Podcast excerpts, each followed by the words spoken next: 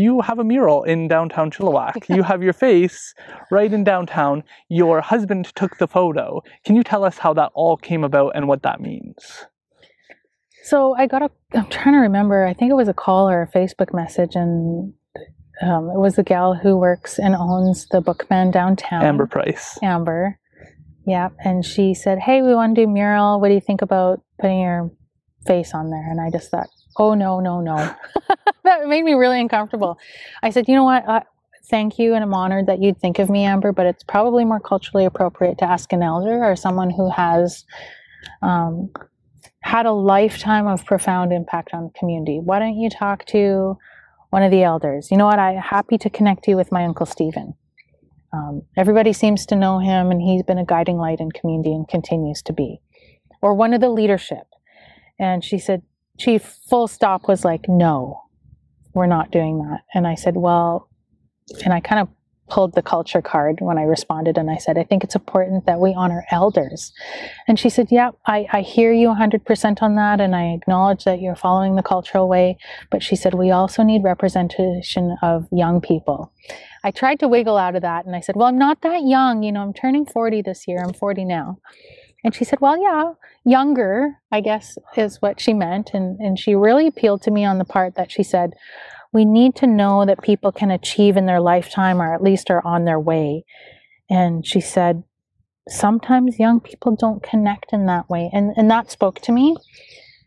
And she said, you know, we, she explained to me the different people she had tried to engage. Um, she was advised not to engage political leadership because she had explored having Dave Jimmy as the mural. And I was kind of like ready to say, oh, great. Yeah, go with Dave. He's great. And she said, No, it keeps circling back to you. And so I said, I need to think about this. So I went home and I just had a really deep discomfort with it that um, being in the spotlight again was really tough when, when I toured in music. And there's, there's a profound amount of lateral violence that comes with that as well. And being at the, the brunt end of that is exhausting. And I was frankly quite concerned that that's what would happen. Um, and uh, after talking about it with some of my friends and different people that I trust, I thought, you know what, I'm I was asked to do this. I didn't throw my name in the ring and and it's something I, I honored that Amber really had thought out really well. And I said, I just let her know. I said, I'm really uncomfortable with this, but I'm going to give it a try. And so the artist reached out and said he needed some photos and they needed to coordinate a photo shoot like yesterday. And um, my schedule is busy and I try to give my time to my family when I can. And so I said, you know what, let me go back to a bank of photos. I have lots of old photos. And he said, nope, no, we have to take the photo. It has to be very specific, has to be done by a professional photographer. And I said, well, yeah, I have a lot of professional photos and let me go back. So I came up with my top three. One of them happened to be one that my husband Justin took, and he dabbles in photography um, really good at product photography now. He's just done his own self study and connected with some friends who have given him a lot of skills. He's quite phenomenal. And we landed on this photo. it's funny because we were camping at the time. We had taken this road trip down to Santa Fe Indian Market. I don't know if you're familiar with no. that. Look it up. It's a really okay. cool um, gathering of Indigenous artists down in Santa Fe. And so we just went on this wild road trip through uh, air mattress and a tent in the back of his Jeep and drove down there, camped at KOAs along the way. So I literally hadn't had a shower. My makeup was a day old. My hair was a mess. We had bought this Pendleton blanket and it was the golden hour. And he said, he pulled over, Urge, this is a cool sunset. Go stand over there, put the blanket on. And I kind of fixed up my makeup a bit, um, smudged from the smudging that it was since we had just been camping. And uh, he said, "Turn this way, try a few different ankles," and then we jumped back in the in the truck and kept going. And he came home and edited them, and they were cool photos, and that's the one she picked. So it just was a stroke of luck that the photo that the artist chose out of the three that I offered happened to be my husband's art, which was a photo of me, right. and um, I was wearing these earrings that I had bought at Indian Market from um, a collective that Bethany Yellowtail had worked to put together. She's wow. a um, a fashion designer. Yeah. And so it just was this super indigenous photo wearing a Pendleton blanket, which uh, full full disclosure is not an indigenous company, but is a coveted item in our community, and beaded earrings and wearing my hair in a traditional style. And so it was chosen. And the cool thing was that I said, I really want community involved in this. And so we engaged uh, a friend of mine, Brianna Miller, runs um, Memiathil, which is a youth outreach program yes. and critical service that we provide to young people who really might be struggling with addiction, or maybe they have family struggling with addiction. Some of them struggling with uh, being unsheltered, um, maybe involved in the justice system, and ultimately struggling to complete school because we want to make sure that they launch in life with that minimum of grade 12 and even consider post secondary. They yeah. can dream.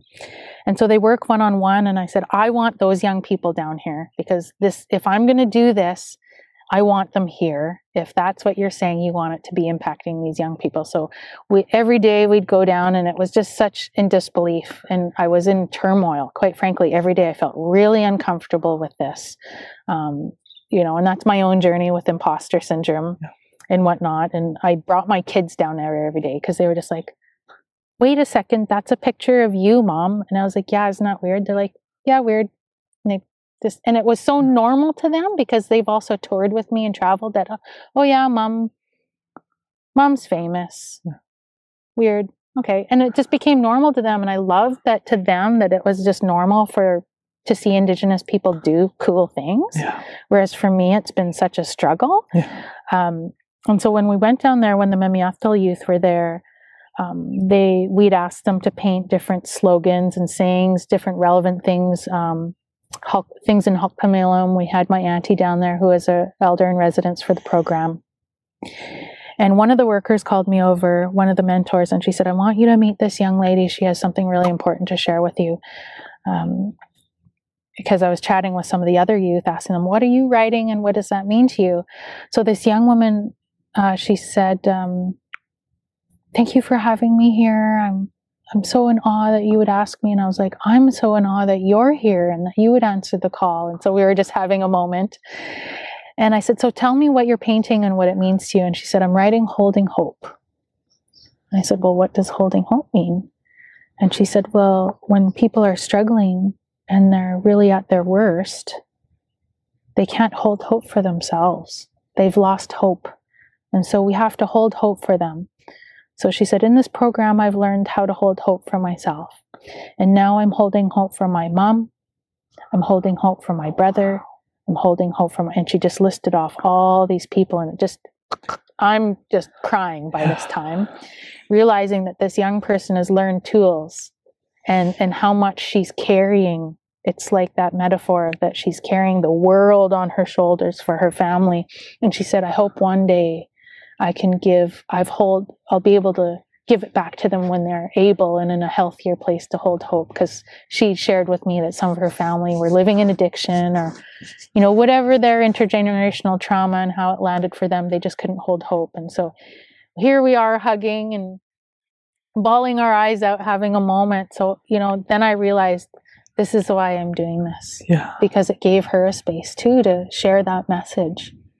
I, that is an amazing story, and I think exactly what I was hoping when you came when we were talking about having you on is that I think that you are that for so many people who don't see themselves represented as a young person wanting to go to university as who do I resemble in society, and I've had a lot of um, positive responses in starting this, but it's important that you hear from the people who are doing it reluctantly because I think that there's some beauty in the fact that you weren't looking for this. You weren't seeking this. It wasn't your goal. It wasn't your dream to have this mural up. It was a process for you to accept it and to come to terms with that. What was it like for your husband to get to see his photo up? He was just thrilled he was just thrilled to. I mean, he has his own business, Section 35, which represents the part of the Canadian Constitution that represents our rights, our Indigenous, inherent Indigenous rights and title and all of that good stuff. Um, and so he had done a lot of photography for his clothing items, like the shirt and the sweater. A lot of my clothes are section. Um, but you know he's always been interested in photography and something he's he's shared with me you know like i wish i had more time to do photography and um I want to learn more, but just, you know, between juggling a career, family, and section, one of his dreams, he just hadn't had time to really pursue it. So then I think it was a, a signal to him that, you know, hey, I'm being acknowledged by my work and maybe I could do more. So I think for both of us, we've struggled with our confidence to do what we want to do and you know, I think from the outside, people think, oh, look at you, it's been so easy, but it hasn't. There's been ups and downs. You know, I've contemplated suicide, I've had a plan, um, I've come back from that, I've contemplated suicide again. Um, I've been somehow survived nursing school and came out of it with a degree, but you know that journey is tough and i think it's leaning in to find those supports along the way so that we can say yeah you're clearing the path. And yeah. that's what I try to share with some of the people I sit down and have the privilege to share my story with is that you're clearing the path first for yourself. We have to carve that out and it's it's important to admit that that is very difficult spirit work. That spirit work because nobody else can do that for you. You have to clear the path and take up space yeah. that you are entitled to. Yeah. But in that effort, you are also clearing a path for the young people behind you to come. And what I've learned is also not just young people, elders too, to create safe space for them that nobody's done that for. Yeah. They've done their best to clear the path and, and sometimes it's a little bit narrow. So we follow behind and we carve out more. And pretty soon the young people won't have to have that fight. Yeah.